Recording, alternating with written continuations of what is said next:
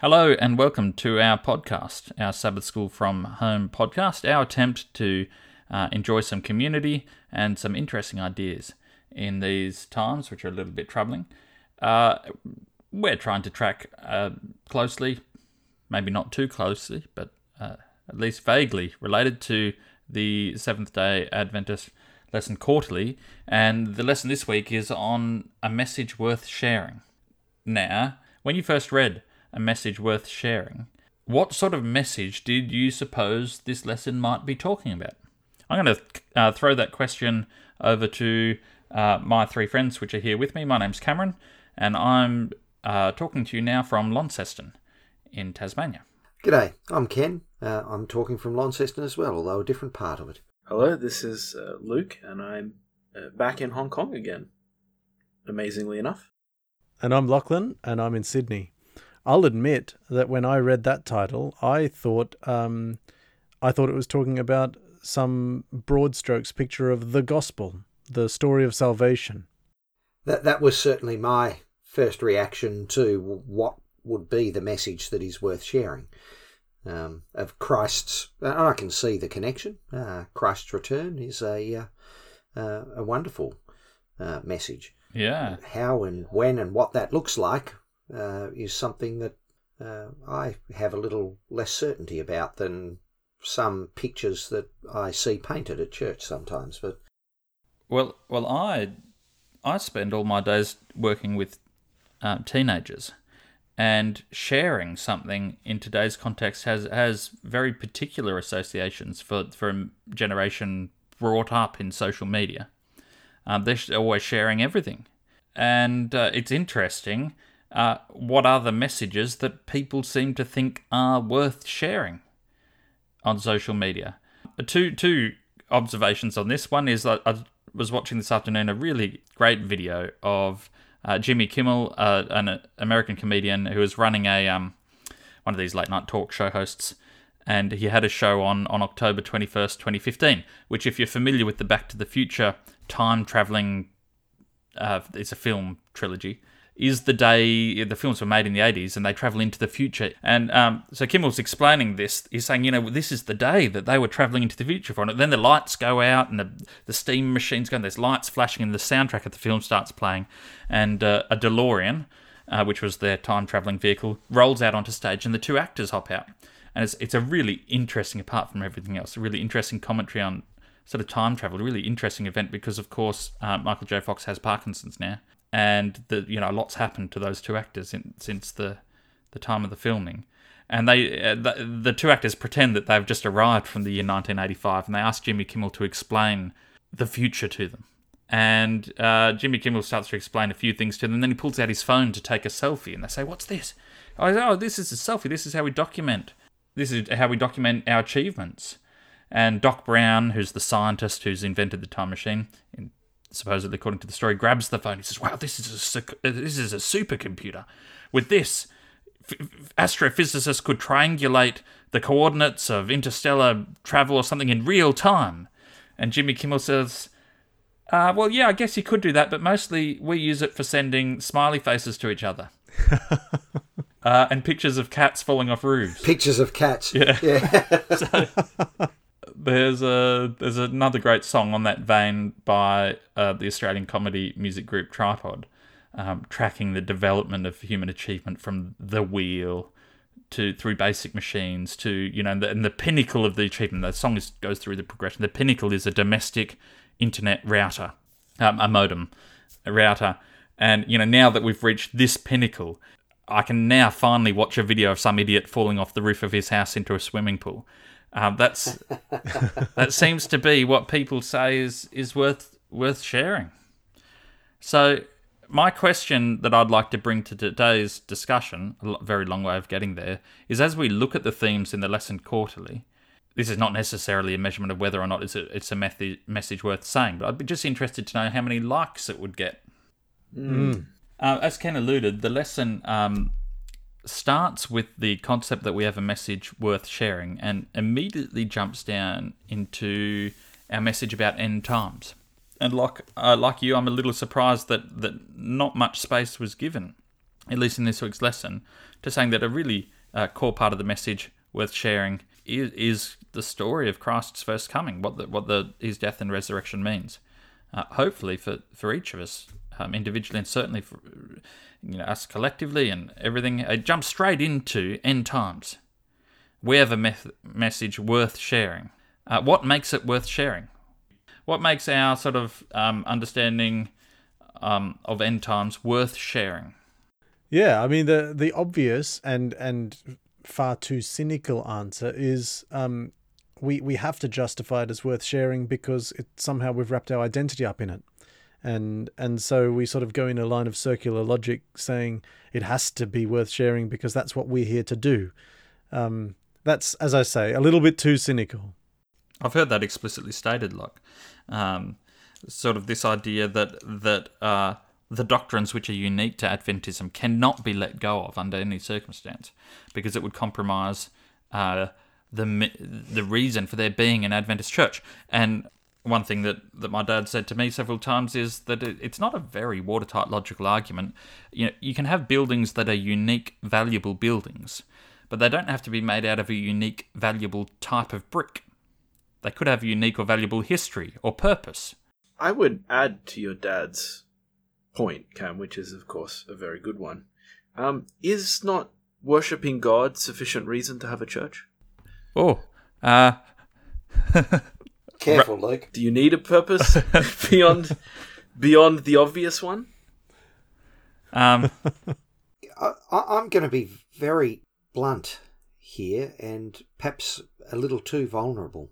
Um, one of the things that I've struggled with over a number of years uh, with being a Seventh day Adventist is the focus on the Adventist part of the uh, the message, and and indeed, uh, like it's it, it is what you say. I mean, if that's the identity, if you don't focus on that, then how is it that you can properly stay within the walls of a church that says this is the uh, the focus? Uh, and this is the critical and important focus. We have an end time message, um, and uh, that's our reason for existence uh, to present that end time message. Um, when I tend to find more value in my life in focusing on a walk with God today. Mm. I think that that's a very interesting question. I suspect it's not going to be possible to give it a sufficiently valid answer just in this podcast episode, but perhaps we could try. But the question about what's the use of or what's the purpose of um, an a sort of an end time apocalyptic uh, focus made me immediately think of an Old Testament story that I think is well known.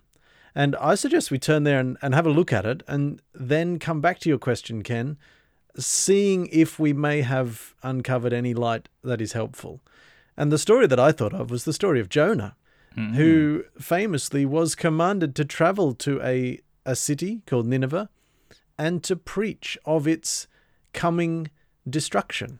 It's interesting, look, because God obviously thinks this is a method, uh, a message worth sharing. Jonah's not quite so sure at first, is he? yeah, yeah. Jonah really doesn't want to share it. Um, which chapter are you thinking of, Lot?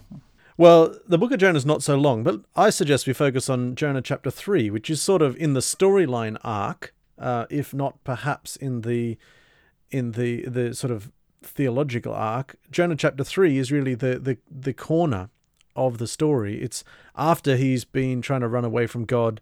It's after his episode with the large fish that swallows him, protects him from drowning in the sea, and then spits him up on the shore.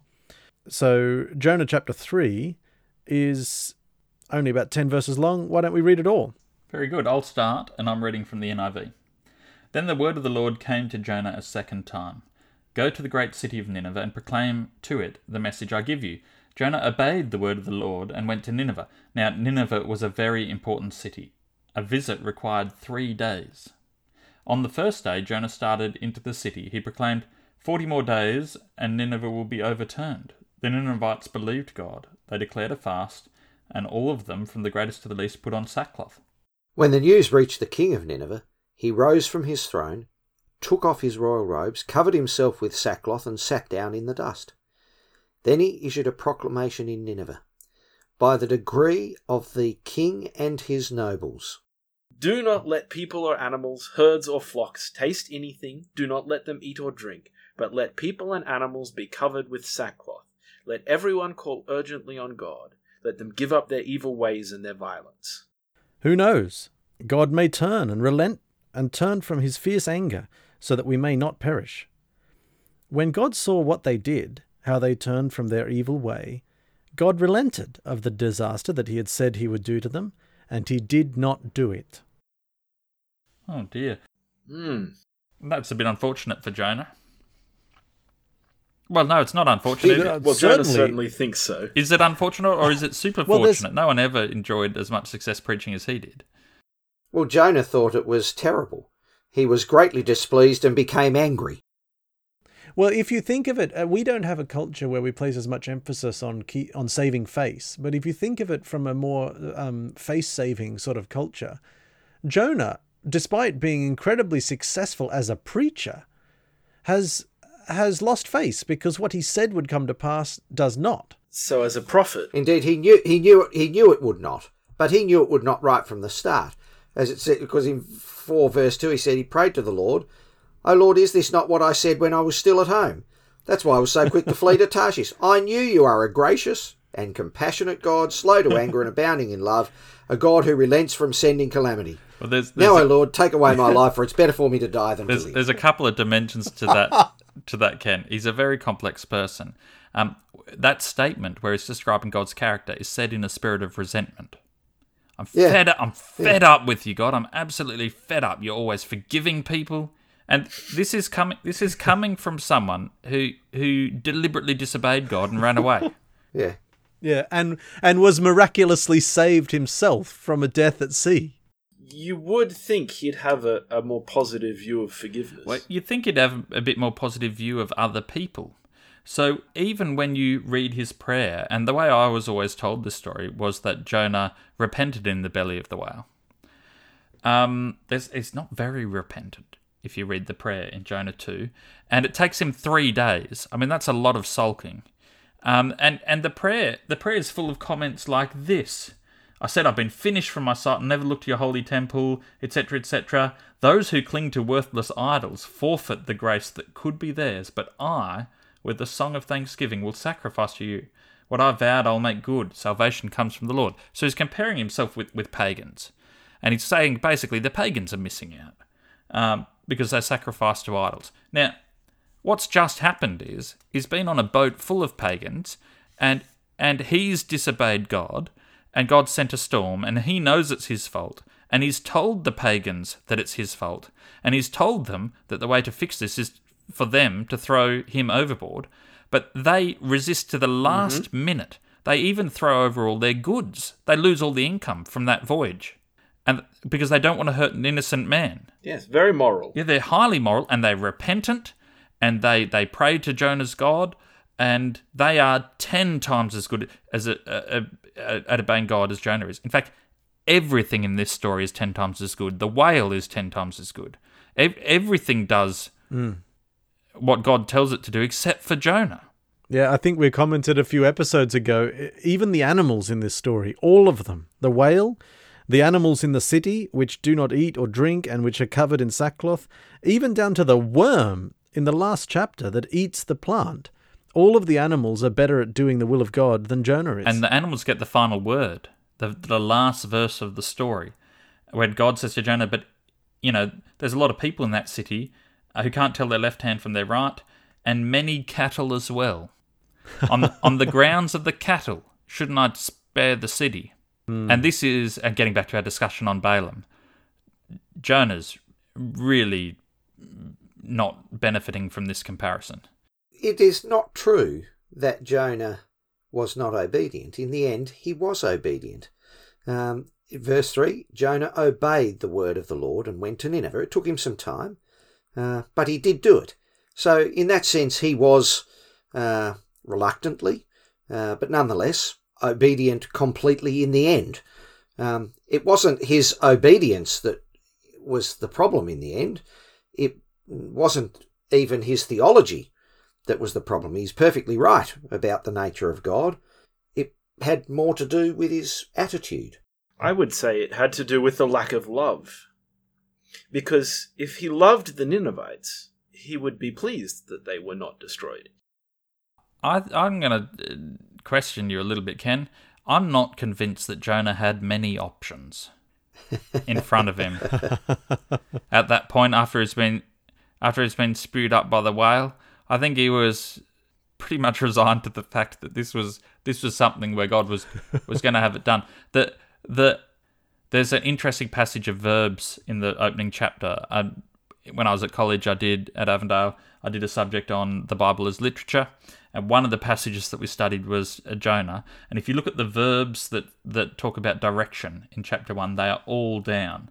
So Jonah goes down to Joppa, and he finds the ship. And after he gets aboard the ship, he goes down under the under the sailors, uh, under, under the board, and has a sleep. He goes down below deck. They pick him up and they throw him down into the sea, and then he's down in the belly of the fish, and Jonah prays a prayer, and then the first thing that God says to Jonah is, "Get up." Mm. And there's a there's a reversal of direction inferred in the language. And I would say that if Jonah is harbouring this much resentment against the cities, he may have delivered the words of God, but I don't think he's taken the message to heart. Uh, he, he's obedient in a very, very bare minimal sense. He's, he's, he's done what God told him to do and nothing more, and he's certainly not going to exert himself to the point of caring about these Ninevites. Suggests that God has more trouble with his saints than with his sinners. Well, if you're going to say in one sentence what's a summary of the Bible, that would be a pretty good one. If you look at the nation of Israel, um, honestly, I one of the things I was, I've got some colleagues that I've referred to before at work who are atheists, who are really nice people, and one of the things that they uh, have not realised is that the Bible is incredibly irreverent in the way it when it, when when referring to um, human religious structures and organizations. It's not irreverent referring to God, but talking about organized religion. The Bible doesn't ever paint a single picture of God's family coming together and, and having nothing go wrong. I wonder whether or not I wonder whether or not the message that we preach, including come out of her, if that was obeyed, would God treat the world the same as he treated the Ninevites? Would he relent? Would he turn from his anger? And would we be pleased if he did? Yeah. Well, a message would have been proved wrong. Yeah. You've gone exactly to the kernel of why my um, slightly quirky train of thought took me from an Adventist Sabbath school discussion on a message worth sharing about Revelation and our picture of eschatology to the utility of Jonah and his message in this story that we've just read. So I believe as we read the story that it's very clear that Jonah's message was worth sharing. It caused incredibly positive transformation throughout the entire city of Nineveh across all of the power structures and socioeconomic levels, even down to the flocks of the animals. So it was a message worth sharing. But Jonah didn't resonate with the openness of that salvation and the forgiveness. So it wasn't worth it for Jonah. He didn't like having to, to, to preach the message, and he wished at the end of it, he said, I'd rather be dead, which is a pretty extreme sort of sulk. Um, and I do have to admit, a little bit of self reflection is, is warranted here. The That joke about, you know, the person getting to heaven and the, the apostle uh, Peter, St. Peter is taking him around and giving him a tour of, of, of all of the heavenly realms. And they, they travel many places, but they get to one place. And clearly you can hear there are people inside the room, but Peter says, No, no, no, we can't go in there. And the newcomer to heaven says, Well, why can't we go in there? And Peter says, Oh, those are the Adventists. They think they're the only ones here. Um, and, you know, are, are we, and I'm picking on us, we're Adventists, are we in our the way we approach our message of eschatology almost like Jonah?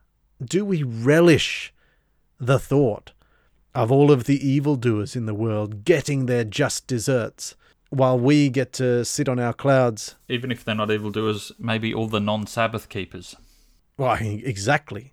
Exactly. Whatever we, you know, the the mark of the beast, the Babylon, the whatever it is. Time of troubles. I It's only the non Sabbath keepers at the very end of time because the non Sabbath keepers now are okay. Uh, they haven't yet got the full message, but it will be at the very end of time. Uh, those who keep the commandments at that point. That's when it will become a test. We haven't quite reached that point yet. I see. Right. Well, I just hope that God paints a sufficiently large billboard in the sky to announce when we transition into that era. He's not been very good at billboards in the sky about those sorts of things. He's very good at sunrises and sunsets and clouds and blue. And and they are bil- Yeah. they are billboards guess- in the sky that announce a, a fairly universal message about God. I think. But My I think word, they are. But I think one of the things that Adventist holds is that we're the billboard, aren't we?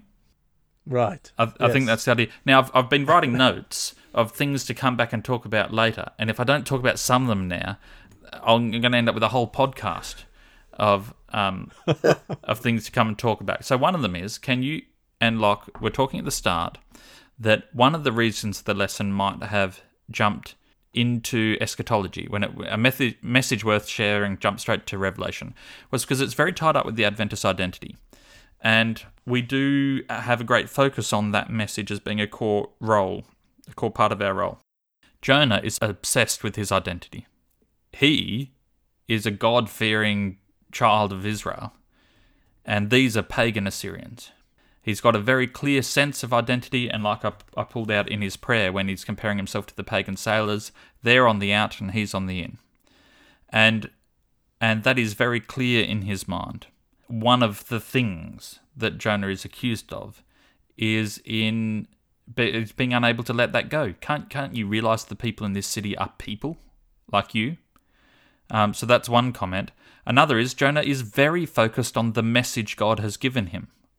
One of the problems is that God criticizes him for is that he is more focused on that message than he is on the people that he's delivering the message to. So I, there is a warning with this, and like you mentioned just before, as a sort of a, a qualifying the discussion, you said, you know, we might as well talk about Seventh Day Adventists because we are Seventh Day Adventists. Surely one of the mandates of the Book of Jonah is uh, that we must be active in looking for ways that we can personally improve. Um, Jonah is set up as the sort of anti hero of the story, and it's beautifully told in a way to make Jonah look silly. And the reason he is silly is he never questions himself. Mm, yeah, I like that. One of the questions that the lesson asks is basically, what do you think of when you think of the book of Revelation? What comes to mind? Now, I'll admit that what we've been doing here is a slight uh, caricature in the sense that we've been sort of jumping in on on the stereotypical traditional Adventist line, which is that when we think of Revelation, we think of the mark of the beast, Babylon, the Pope, uh, and and a number of other trains of thought that make us focus very much on the otherness of the non-true believers. In other words, we we tend to read in that caricature, we read Revelation with a focus on the Ninevites as being evil people, and that's very much the way Jonah's picture is. And I think that it's obviously true that a lot of Adventists and and at a lot of times the the official Adventist Church has seen more of value in the book of Revelation. And even this week's lesson goes to great lengths to point out that Revelation all of the different episodes in Revelation keep pointing back to Christ. And that is a really pleasant emphasis and it's an important one to acknowledge. But it is true that there's a very persistent way in which framing our discussion in terms of the eternal destinies automatically, I think, at times can lead to devaluing really important parts of the present that we should be paying more attention to. So Jonah falls into the trap of devaluing the very people he is saving uh, because he can't really bring himself to see them with the eyes that God is seeing them. There's a little note in my in the side of my Bible next to this passage, um, and I have no idea where it came from, save that it's in my handwriting. Um, we want evil destroyed. God wants sinners saved. I think there's something very encouraging about this story of Jonah. When you look at the how to put it, you look at the implementation of God's plan. You know, something that was a part of my religious upbringing was to always consider very carefully, and I don't think this is a bad thing, I think this is a good thing, to consider very carefully what God's plan was, you know, and what I should be doing to serve God's plan. Um, but what I do think is maybe a mistake when you consider that topic is to think in specific details, particular choices. Is it the right choice or the wrong choice? Um, as opposed to values and character um, and uh, courage and love um, and how you treat other people in general terms, um, what sort of person you are, um, as opposed to what is specifically the right or wrong choice.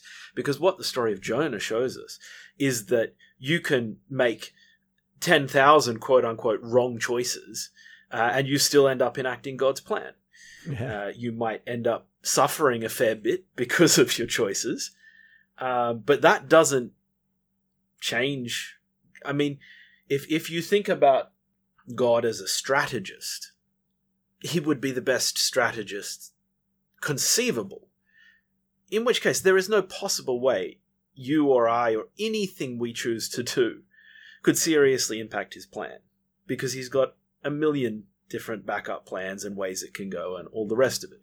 You know, the question is whether we will be part of it in a, in a meaningful way, in a willing way. Well, I think the story of Jonah also says that even if you're very unwilling, you're a yeah. part of it, whether you want to or not. If the plan is encompassing all of the earth and the entirety of, of history and the story of salvation from the very beginning of creation to its ultimate conclusion, there is no possible way. I'm starting to thump the desk. Yeah. Go for it. There's no possible way to not be part of the plan. And and as somebody who wants to be part of the plan, I find that very encouraging. Yeah. Uh, Jonah is part of God's plan. Uh, Jonah discovers it's not quite so easy to thwart God's plans as as he imagines at the start of the story. Yet, in another sense, he's not God. Of, he's not part of God's plan, in the sense that God is not a part of him. He's a begrudging part of God's plan instead of a willing part of God's plan. And in terms of his will, he, he, he does not really want to engage with, with God. And, and you would have to imagine that this whole story, the events told in the story, are as much intended for Jonah's benefits as the uh, benefit as the Ninevites. And you imagine God knocking, knocking, knocking. You know, this idea from Revelation, that great passage, you know, God's at the door knocking. God's knocking on Jonah's heart. And Jonah is pretty persistent. I knew you were forgiving God. I, kn- I knew it was. Um, and I don't want a bit of it. Slow to anger and abounding in steadfast yeah. love. That's right. As if that's something to complain about. As which, which interesting is what the king of Nineveh says. Perhaps God is. Um, yeah, and Jonah so knows it. He he says perhaps God is, and Jonah knows it. yeah. Um, but he's not pleased. So, in a sense, even though God ends up working through the circumstances of Daniel, uh, of Jonah's choices, uh, Jonah's not thrown himself into God's plan. Um, so there is still there is still whether we are part of God, we can be part of God's plan in different senses, and hopefully we want to be the willing participant. I think that one of the things you you asked, like, what what do we read out of Revelation? In addition to the traditional emphasis on identifying who's the beast and identifying this and identifying that and identifying. Um, the, the broad underlying theme that uh, God is at all times trying to reach people in many ways, and that we are part of a struggle, and that and that things are not always as they seem. Uh, this idea of this idea of our real struggle is against the spiritual powers.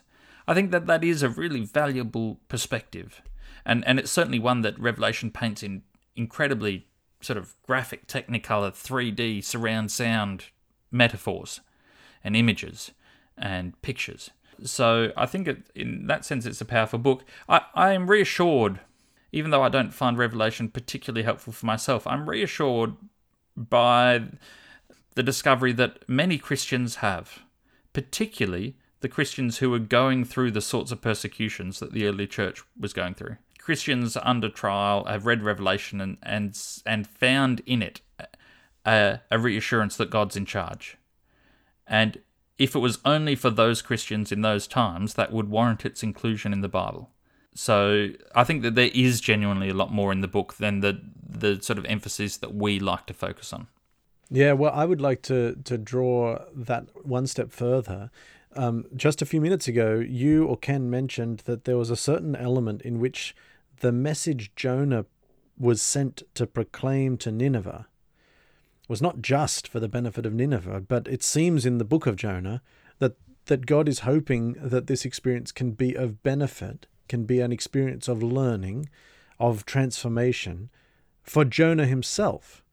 And I wonder to myself, uh, with the Adventist Church, whether sometimes it would be worth us pondering if if we have a particular attraction to and focus on uh, certain aspects of the book of Revelation, and we think of that as being our special contribution to the world, are we making sure that we're also listening for the things that God might be wanting to say, especially to us, as a result of that focus and attention that we that we are, are giving to, to this passage?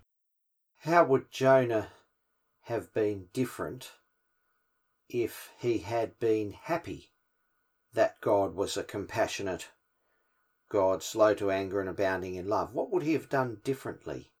He would have gone straight up, he would have preached, they would have reacted the same way and been spared. So none of the details not relating to Jonah would have changed. Um, but he would have saved himself a good deal of suffering and time, and he would have been happier afterwards. he would have had the joy of salvation, not only his, but of others. We've commented mm. in, I think, the yeah. episode with Cornelius that God orchestrates. That was the passage where Peter went to Cornelius's household, and and that that situation was not just orchestrated for the salvation of Cornelius and his household. It was a pivotal moment in helping the church learn something, and we've actually picked this up several mm. times. Uh, Balaam had a lot to learn. Uh, the early Testament church had a lot to learn. Jairus had a lot to learn. Um, one of the themes that has come out of our discussion, and indeed from the scripture as a whole, is that you can't get to the point where you say, We have the truth, and you don't have the truth, and we'll share it with you. Now, uh, the message that Jonah is told to share, it emerges, is not the truth. Because God, there's no qualifying. Mm-hmm. It doesn't say if you. That's an interesting point to think it, about. God doesn't say if you don't repent, the city will burn. He just says it's going to go. Kaboom. And uh, it's not a truthful message. Mm. Yeah. One thing that this makes me reflect on is an idea that I encountered in a in a book by Brian McLaren, but actually he was quoting it from elsewhere. So the idea goes way back to the call of Abram and God essentially says, Leave your land and your father's house, and I will make you into a great nation. And God blesses Abram, but then says, essentially, so that through you I will be able to bless all nations. And the idea is that God, in all throughout the Bible, God is dealing at times with various remnants, various groups of people who are set aside or called out. And God's purpose of the remnant is always to be a vehicle of blessing, God's blessing, more broadly distributed throughout the world. But often in the Bible, remnants get it wrong. And this was the this is the statement, which is that the greatest heresy is to assume that your status as a remnant means you are blessed as the unique recipient of God's um, particular blessing, rather than that you are a participant in the distribution of God's blessing more broadly. And I think that's what's happening with Jonah. He feels re- even as you as you pointed out, Cam, in his prayer in the whale, he feels pretty self righteous. I'm one of the good guys. I'm doing the right thing, which of course is a little hard to take given that he's just deliberately, explicitly run away from God and gone the opposite direction. And his issue with the Ninevites seems to seems to be that he's not willing to share his status as being one of God's beloved people with these citizens of Nineveh. And in that, I find quite a strong mirror to stand in front of as an Adventist because we talk about remnants, we talk about being God's beloved people, we talk about following God's commandments. We find it pretty easy and tempting to fall into the trap of assuming that we are privileged as the specific recipients of a special blessing from God. And yet the Bible consistently is calling us, therefore, to focus instead on being agents of distributing and passing on and amplifying and magnifying God's blessing to the rest of the world. Look, that's a really interesting way of looking at the Old Testament's blessings. Um, and it reminds me of what we talked about with Jesus' ministry. Very often, his words and deeds having a dual purpose. They were of benefit to the recipient, they were also of some benefit to the observers, you know, or they had multiple benefits to them. It's actually a connection, you know, the idea that, you know, God's blessings come with an implicit uh, assumption that they will also be a blessing to others is a nice connection between the Old Testament God and the ministry of Jesus that I hadn't thought about before. There's a idea that's developed in a book by Rabbi Sacks. In it, he explores the story of Israel, the, the person, Jacob, and how Jacob struggles with his brother Esau in the womb. And his name means he clutches the heel, which was a deceitful person. in It's strife and someone trying to get the mastery. And of course, this is how the story plays out because Jacob tricks Esau into his birthright and he imagines that there's going to be one person who gets his father's blessing. He gets Esau's blessing, and Esau's blessing is a very Esau like blessing. The blessing is, you know, you're going to have armies and be successful and rich and that sort of stuff. And Esau finds out that he's been tricked, he's furious. Jacob's told by his mum, hey, you better clear out. Before he goes, Isaac, his father, blesses Jacob again, and he gives Jacob the blessing for Jacob, which includes the identity as being God's chosen. Uh, the, the blessing that's given to Abraham is was never intended to be passed on to Esau. Jacob didn't need to steal it because Isaac was always going to pass on to Jacob the blessing of Abraham. And that, that twist emerges. Jacob runs away. He becomes rich himself. And he comes back there's that mysterious account of him wrestling with God, or with a person representing God who, who touches his hip and dislocates it. And from that moment, his name is changed to Israel, which means he struggles with God. Next morning, he gets up, walks back to his brother Esau, and he sends ahead of him flocks. And when he meets Esau, he bows down to Esau. And all of this is in contradiction to the blessing that Jacob received from his father. Because the blessing that Isaac gave to Jacob was that you will rule over your brothers. This is the one was meant to be for Esau. You'll rule over your brothers and you'll be rich. And when Jacob meets Esau, he, he doesn't rule over him, he prostrates himself. And he returns to Esau all these flocks, camels and sheep and donkeys and everything. Jacob is giving Esau back the blessing that he stole. And and Esau says, Well, actually, do you know what? Um, after you left, Dad told me that all the blessings had gone with you and that I wasn't going to get anything. But guess what? That hasn't happened either. I'm actually quite rich myself and I have armies of men. In, in other words, the whole episode of Jacob stealing this blessing, that this whole idea of Jacob saying, I must have all the blessing, I need the blessing, is completely irrelevant. The blessing that God was going to give to Esau is given to Esau. And it's a long road for Jacob to discover that he doesn't need to steal it. He doesn't need to fight with e- with Esau. Jacob is no longer the person who fights with Esau. He's the person who's who struggles with God. Mm. So hmm. Jacob doesn't need to compare himself to Esau. Adventists don't need to compare themselves to Catholics. We don't need to compare ourselves to atheists. When we're trying to justify our standing before God, we get our standing before God directly from God. This is what it means to be spiritual children of Israel. We, str- we, we struggle directly with God. We, we, we don't have to play the games of making ourselves feel good by making other people look bad. We just we just don't have to do it. And and obviously not all Adventists do do it, but there is a tendency in Adventism to uh, reassure ourselves by reminding us how much error there is present in other people's denominations. The Yeah. idea that there's a, a limited number of blessings and that we have to somehow be jealous of of them so that we can keep them and we have to reassure ourselves that we have them and that other people don't have them therefore. That's a really interesting view of that story which which is absolutely true is that no there isn't a limit to the blessings from god. And It's a again very binary view of there's the nothing world, you can it? do no matter how clever you think you are to stop god from giving the blessings he was planning to give. So that causes me to to have an idea for editing the title of the lesson for this week, which which is in its original form a message worth sharing. And I think that I would like to change it to be a blessing worth sharing, and then a subtitle would be and a message worth pondering. And what I'm trying to get at there is the fact that sometimes we ought to stop and learn from our own Yeah. our own messages I- a little bit. I, I think so.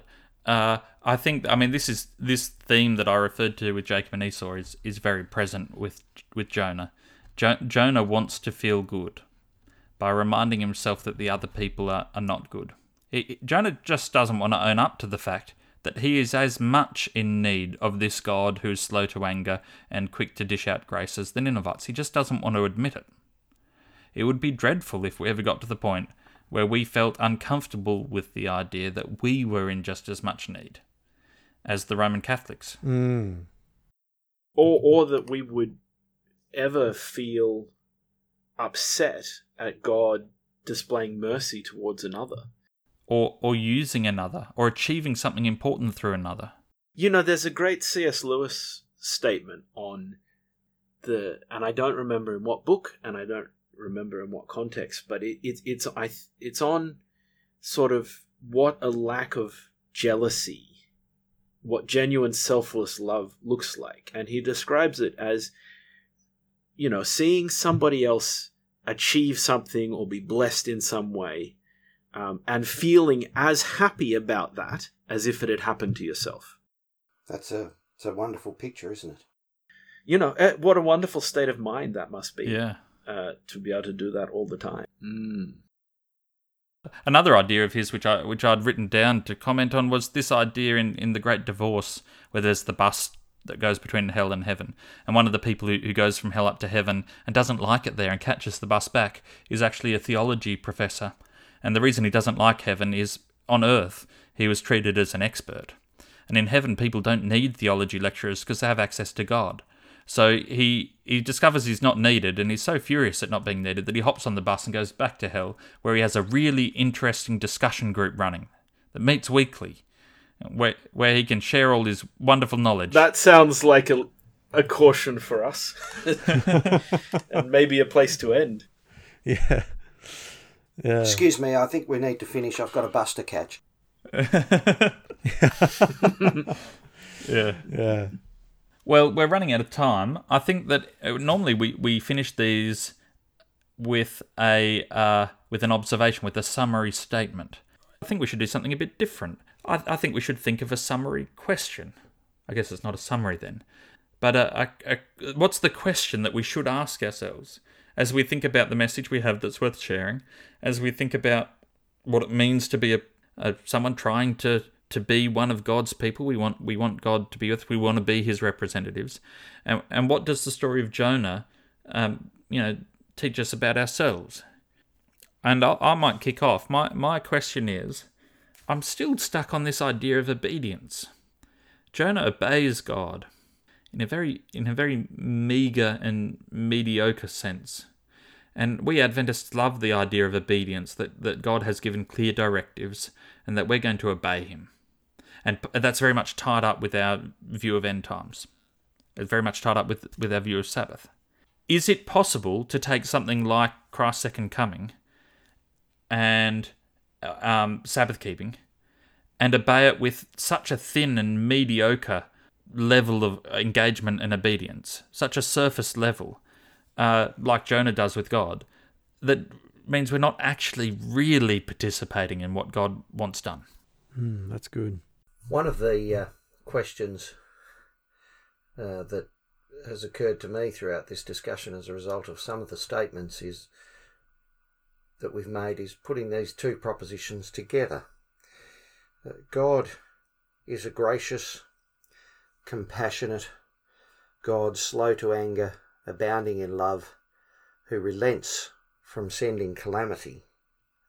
That's one proposition that comes out very clearly from this story of Jonah. Uh, another proposition that seems to come out is that his will of demonstrating those characteristics uh, is done no matter what and even contrary to our will, we end up then close to an unconditional salvation of all. Why are we uncomfortable with that? Maybe everyone except for Jonah. these these are good questions, and I don't have one to match. But I am sitting here. This is maybe it. This is tangential to our topics today, but maybe something we can touch on later. I'm sitting here wondering what is it the animals are repenting for? Mm. And sh- surely doesn't an all powerful God have the ability to punish at an individual level? Why must it be the whole very large city? Why not only those who deserve it? Hmm. I was tempted to just uh, be slightly tongue in cheek and state that my question was um, who knows? God may turn and relent and turn from his fierce anger so that we might not perish, which is the question posed by the king of Nineveh.